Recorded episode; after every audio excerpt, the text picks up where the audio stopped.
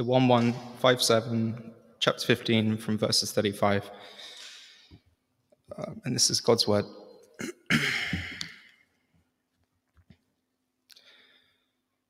but someone will ask, How are the dead raised? With what kind of body will they come? How foolish. What you sow does not come to life unless it dies. When you sow, you do not plant the body that will be, but just a seed, perhaps of wheat or something else. But God gives it a body as He has determined, and to each kind of seed, He gives its own body. Not all flesh is the same. People have one kind of flesh, animals have another, birds another, and fish another. There are also heavenly bodies, and there are earthly bodies. But the splendor of the heavenly bodies is one kind, and the splendor of the earthly bodies is another. The sun has one kind of splendor, the moon another, and the stars another, and star differs from star in splendor. So will it be with the resurrection of the dead. The body that is sown is perishable, it is raised imperishable. It is sown in dishonor, it is raised in glory. It is sown in weakness, it is raised in power. It is sown a natural body, it is raised a spiritual one. If there is a natural body, there is also a spiritual body. So it is written The first man, Adam, became a living being, the last Adam, a life giving spirit. The spiritual did not come first, but the natural, and after that, the spiritual. The first man was of the dust of the earth the second man is of heaven. As was the earthly man, so are those who are of the earth. And as is the heavenly man, so also are those who are of heaven. And just as we have borne the image of the earthly man, so shall we bear the image of the heavenly man. I declare to you, brothers and sisters, that flesh and blood cannot inherit the kingdom of God, nor does the perishable inherit the imperishable. Listen, I tell you a mystery. We will not all sleep, but we will all be changed. In a flash, in the twinkling of an eye, at the last trumpet. For the trumpet will sound the dead will be raised imperishable, and we will be changed. For the perishable must clothe itself with the imperishable, and the mortal with immortality. When the perishable has been clothed with the imperishable, and the mortal with immortality, then the saying that is written will come true Death has been swallowed up in victory. Where, O death, is your victory? Where, O death, is your sting? The sting of death is sin, and the power of sin is the law. But thanks be to God. He gives us the victory through our Lord Jesus Christ. Therefore, my dear brothers and sisters, stand firm. Let nothing move you. Always give yourselves fully to the work of the Lord because you know that in your labor, that your labor in the Lord is not in vain. Thank you, Al, so much for reading that. It's fantastic to see you here this bank holiday weekend. A huge welcome. My name is Jeremy, if we haven't already met. I'm on the leadership team and the staff team here at Trinity. A welcome to every single one of you. It's great to see you here this afternoon. We're um, carrying on. In fact, today is the third and final um, talk in, in the series called Who Do You Think You Are? Not a TV program that connects us to our ancestors, but um, a look at different parts of the Bible, reminding ourselves how to think about our physical bodies, how we think about it. As a doctor, I'm very uh, interested in people's physical bodies, but as a Christian, I want to learn what the Bible says about our physical bodies, how to understand them as Christians, how to treat them as Christians, how to use them, and how to respect them. And we've already seen uh, in this series that our bodies are, uh, are a created gift, that they're fearfully and wonderfully made uh, by God the artist who makes our bodies well. But we've seen as well that they're fallen, that they're broken, that they, they can be marred and misused. And now we're going to see that they're places of hope. Our bodies are places of hope. They're owned and inhabited by God if we're Christians, and, and, and they're awaiting their own resurrection. And as we go through, we'll be thinking about some of the struggles that we might be having with our bodies, like self harm and infertility, just to let you know that those are two things coming up. I wanted to warn you about that. And also to let you know that there'll be the usual question time. So do please submit questions using your uh, QR code on your service sheet, and we'll answer as many of those as we can in, in, a 10 minute slot in the service, and then we'll carry on talking about those upstairs uh, if you'd like to. That's a lot to fit in. So let's pray before we start. Let's pray. Heavenly Father, thank you that your word speaks truth into confusion and light into darkness and comfort into pain. And I pray that as we come back to think about our bodies, that we'd hear your voice above all the other voices.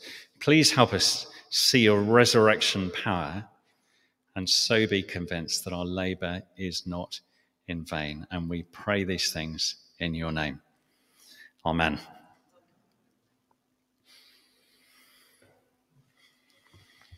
Um, I heard the story this week of uh, someone who felt they didn't have very much sort of physical closeness in their lives. They were feeling quite lonely. And he went past a bookshop and just glimpsed through the window uh, a book and he saw written on the spine, How to Hug. And he thought, that's the book that I need. Um, so uh, he went into the bookshop uh, to ask about it. And he went in. He went in and spoke to the person who was managing the bookshop, and he said, um, uh, "I've just seen a book. I'm very interested in it. I'd quite like to get it um, through the window. Um, seems to be called How to Hug. So that's that's the kind of thing that I need. I just wondered if I could buy it." And um, shop assistant said, "Ah, yes, How to Hug." Um, I'm afraid that's just one volume in a multi volume dictionary um, containing the words how to hug. Don't worry. There's a danger that we, um, that we turn up to church with all kinds of physical needs and struggles, and, and we end up looking in the Bible as if it's a dry and dusty dictionary that's really not the way that it's meant to be. Instead, the Bible is, is about a loving God who gently helps us to see ourselves and the world in the right way. Um, as we get to know Him in His Word, some, some things about our bodies become viable. In other words, a, a certain way of living starts to make sense. You start to think to yourself, yeah, I could actually live like that. I can see that. That sounds possible some things become viable and other things about our bodies become visible. You start to see them for the first time. You, you start to think, I've never seen any of that before, but now God sort of helped me understand something. Um, some things become visible. And then some things become valuable. You start to treasure them. And you think, oh, now, I, now I'm beginning to understand what's important. And the Bible opens our eyes to those things what's, what's viable, what's visible, what's valuable. And that's very, very much true with the way that we see our bodies. Let me show you that in, in three ways. As we start to think about our bodies being redeemed, not only the way that God lives in them and, and, and is, is saving them, but the way that God will one day transform them. This is the first thing that, that we're going to see. Our bodies are a temple of the Holy Spirit.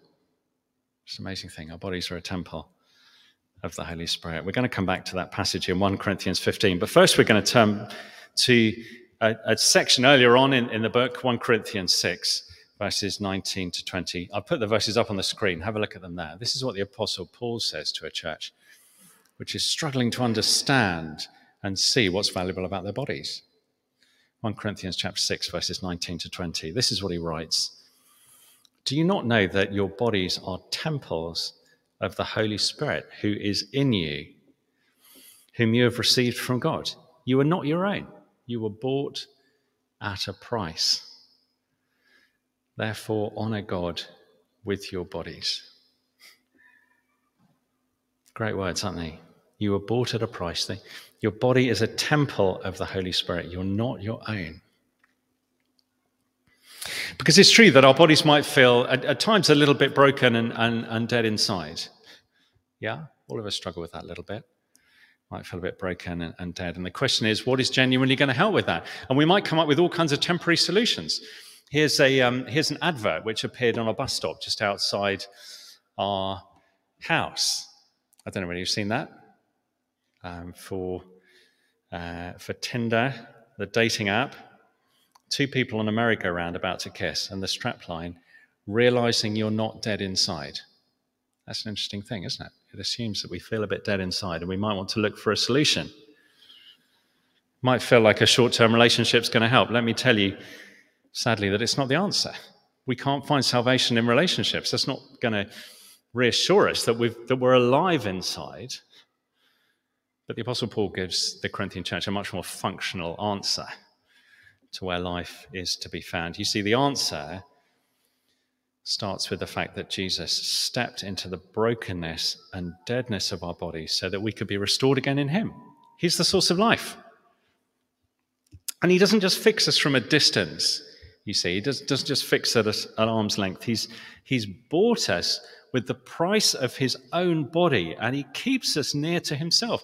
We could not be closer to Him than we are now if we're Christians. And the Corinthians needed to hear that because they weren't sure that their bodies mattered. They thought their bodies were just machines that they, that they could use and, and abuse if, if they wanted to.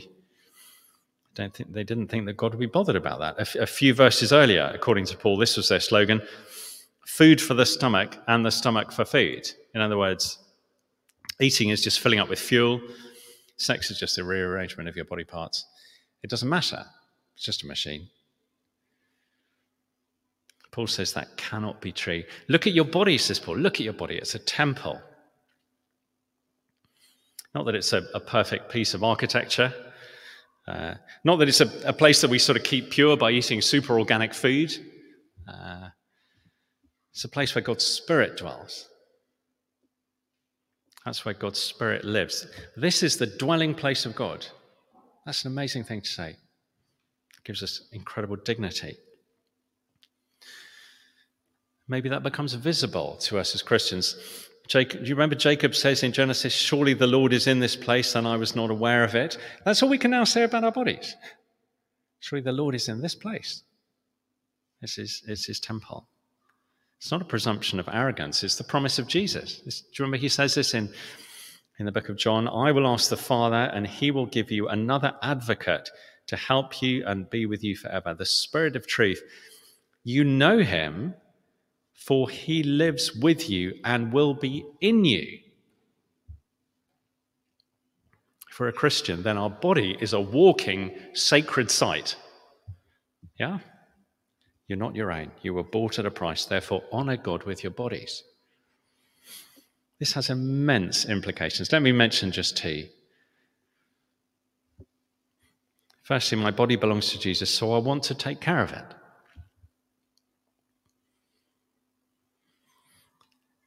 Um, our daughter, um, Amy, when she was little, was asked to be a bridesmaid um, here in this church, and and um, she borrowed a white cashmere cardigan from someone who was in the church here called Becca Nicholas, someone who she looked up to and loved. And she uh, walked walked up the aisle in front of the bride wearing this white cashmere cardigan. You've never seen anyone treat anything with such care in your life. See, my body has dignity and worth because Jesus thought it was worth buying. He paid for it. it belongs to Him. So we'll want to take care of it. As someone said, um, to create our bodies, God had to breathe. To buy back our bodies, God had to bleed. You see what He's given for our bodies? So we're looking after something that has a different owner. We'll take care of it, not for our sake, but for His. You know. Or secondly, my body belongs to Jesus, so I'll be careful what I do with it. It's meant to be shocking earlier on in the chapter when, when Paul talks about this. Um, he says, Shall I then take the members of Christ and unite them with a prostitute? Never. Never.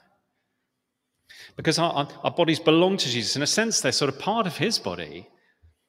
Um, that's what he means by that word members. Does, does God really care what I do in the privacy of my bedroom with someone else? He does because it's his body that we're using. That's the thing. But we careful what we do with it because our body is no longer our own. If you're a Christian, your body is a temple of the Spirit, says Paul. And secondly, our, our bodies are a living sacrifice. A living sacrifice. That's what Paul goes on to say in another part of the Bible called Romans. And it's our second point, Romans 12. This is what it says. You can see it up there on the screen. Excuse me. Paul writing to the Roman church this time, he says, Therefore, I urge you, brothers and sisters, this is urgent, in view of God's mercy, to offer your bodies as a living sacrifice, holy and pleasing to God. This is your true and proper worship. Paul has already spent 11 chapters talking about the jaw dropping grace of, of, of, Jesus Christ. Uh, the, the fact that, that God is prepared to, to offer him for you, to pay the price for the ways in which you've gone wrong, so that all of your failures and, and all the ways that you've turned against God can be, in effect, blamed on Jesus. He's going to, he's going to take that punishment for you. It's jaw dropping. And, and now, in chapter 12, he starts to explain how, how, we, how we might want to respond with our bodies if we're Christians. And, and he wants us to present our bodies to him and, and offer them to him, not so that he will love us, but because he already does love us, you see. So present your bodies as a living sacrifice. And in the same way that we saw last week that our, our, bodies are sort of ground zero for turning our backs on God. Do you remember that in Romans 3? It talks about our, the way our tongues and our, and our feet and our, and, our, and our hands can sort of spark off sin. So our bodies become ground zero for worship. It's wonderful.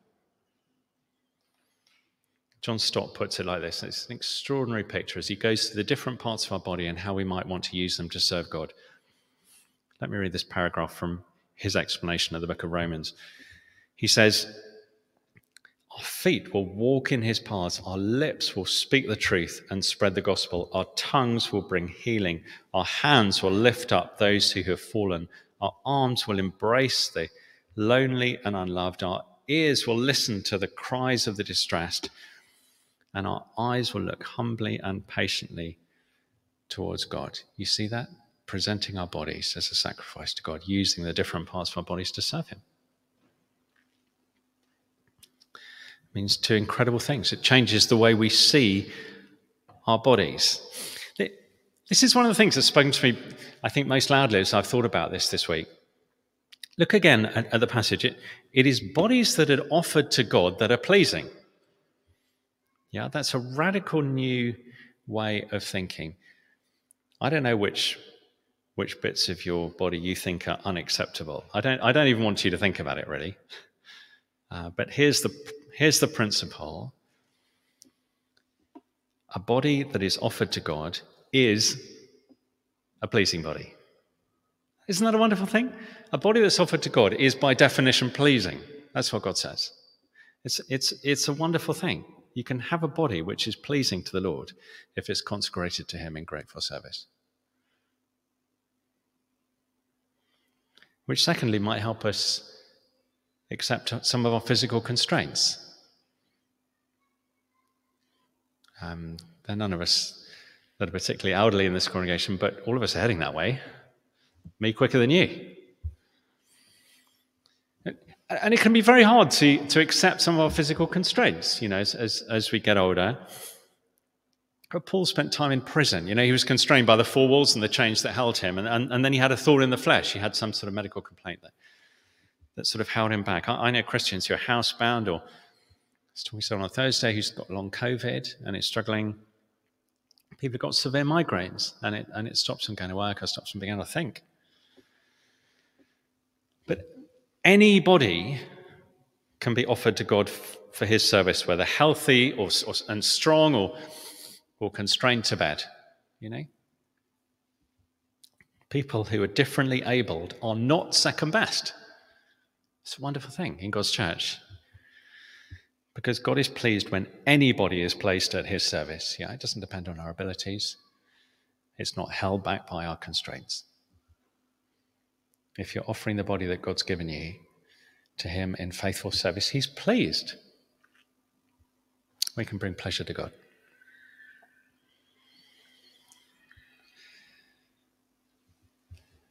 Maybe you can already start to see how some of the struggles we face are best seen through the trinoculars. Yeah, do you remember the trinoculars? The three great acts of, of, of God's salvation story creation, for redemption.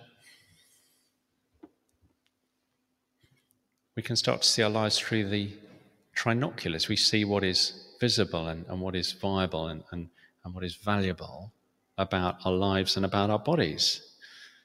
Now, I, it's worth acknowledging, just, just in passing, that for a lot of us, it is far from easy. There's, there'll be lots of suffering, even in this room. Um, for some of us, it'll be the complicated issue of self harm. It's, it's a very, very hard thing to face. Self harm comes in many forms as a result of many causes. And I don't mean in any way to, to sort of try and solve the problem in a couple of minutes, but one of my friends put it like this who's, who's, who's facing self harm, that it's a sort of patchwork of, of grief and grace as a Christian. Patchwork of grief and grace. I, I read about one person who's, who's going through severe depression and she felt so emotionally numb that she started self harming just to feel something, something at all. Someone else who described his self harm as just, just an expression of frustration at himself. He didn't know how else to express it. Where's the grief in that? As we look through God's eyes at our bodies, the, we were created to enjoy our bodies, but the frustrations and the numbness of a broken world now makes us want to punish our bodies. There's grief in that. The world has, has gone so wrong for some people that it feels like the only coping mechanism is, is self harm. That's something to grieve over. Jesus weeps this at the brokenness of that. He understands what it's like to feel that. He sympathizes with us in our weakness. He experienced the numbness of suffering and he knew real anger at a broken world. Where's the goodness? Well, it's hard to see, isn't it? But it's found in redemption. It's found in, you know, Jesus bought, bought our bodies and he says that they're precious, that they belong to him, that they're not to be damaged. We can pour out our frustrations to Him directly without taking them out on our bodies. He was wounded in our place to deal with our anger and help us feel love and to provide a permanent solution, however weakly we might be able to, and, and tentatively we might be able to hold on to that. Self harm, you know, it's a struggle for many people.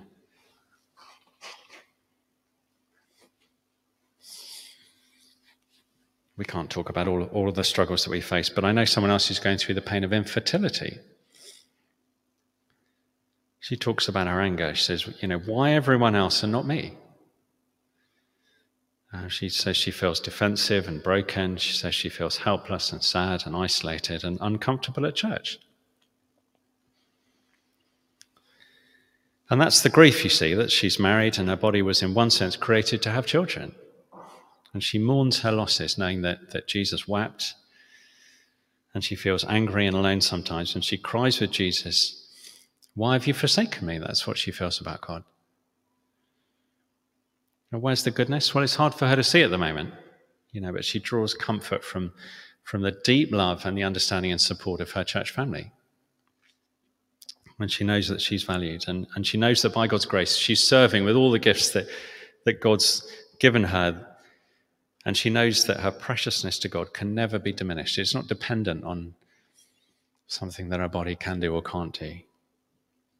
And for the time being, she's able to wait.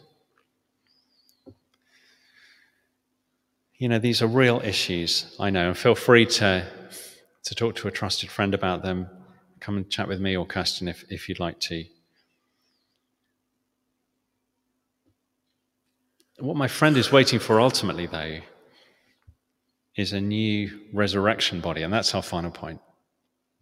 As we come to think about our bodies for a final time, our bodies are awaiting for their resurrection. That brings us to 1 Corinthians 15. It's down there on page 1175 if you've still got that open.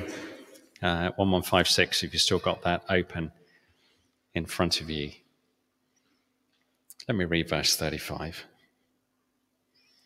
Just across the page on 1157. Verse 35. But someone will ask, How are the dead raised? With what kind of body will they come? How foolish! What you sow does not come to life unless it dies. You know, we're going to have all kinds of questions about our resurrection bodies. That's completely understandable. You know, what age will we be in our new creation bodies? Um, will we be the same age as when we died or, or, or, all the same age as each other? Will we still have some of our wounds in heaven? Uh, will we be able to fly? That's a question that I, that I want to know. I'm, Paul says there are all the questions that we, that we can't ask. You know, he says our, our bodies are going to die a, a, little bit like a seed. And, and, and like, like a lot of seeds, you can't really tell, particularly if you're, if you're not a gardener, as I'm not, you can't tell what's going to come up when you put a seed in the, in the ground. You sort of put it in, and, and a lot of seeds look the same to me. Um, and then a, a, a plant comes up. A lot of, for a lot of seeds, the plant they grow into doesn't look much like the seed they grow into. So there, there are a lot of things that we don't know. That's okay.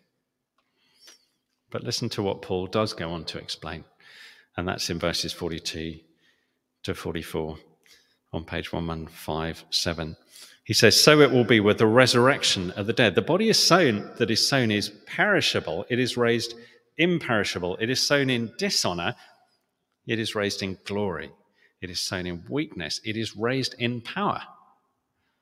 It is sown a natural body, it is raised a spiritual body if there is a natural body, there is also a spiritual body. Our bodies now are perishable, they're wearing out. You're probably aware of that injuries, illness, aging.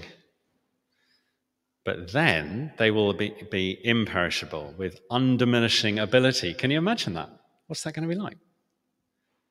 Our bodies now are natural, they're, they're of the nature of, of the present world. One day they'll be spiritual, still physical, but, but perfectly suited to praising God, the perfect vehicles to glorify God in the way that we've always wanted to. How liberating will that be?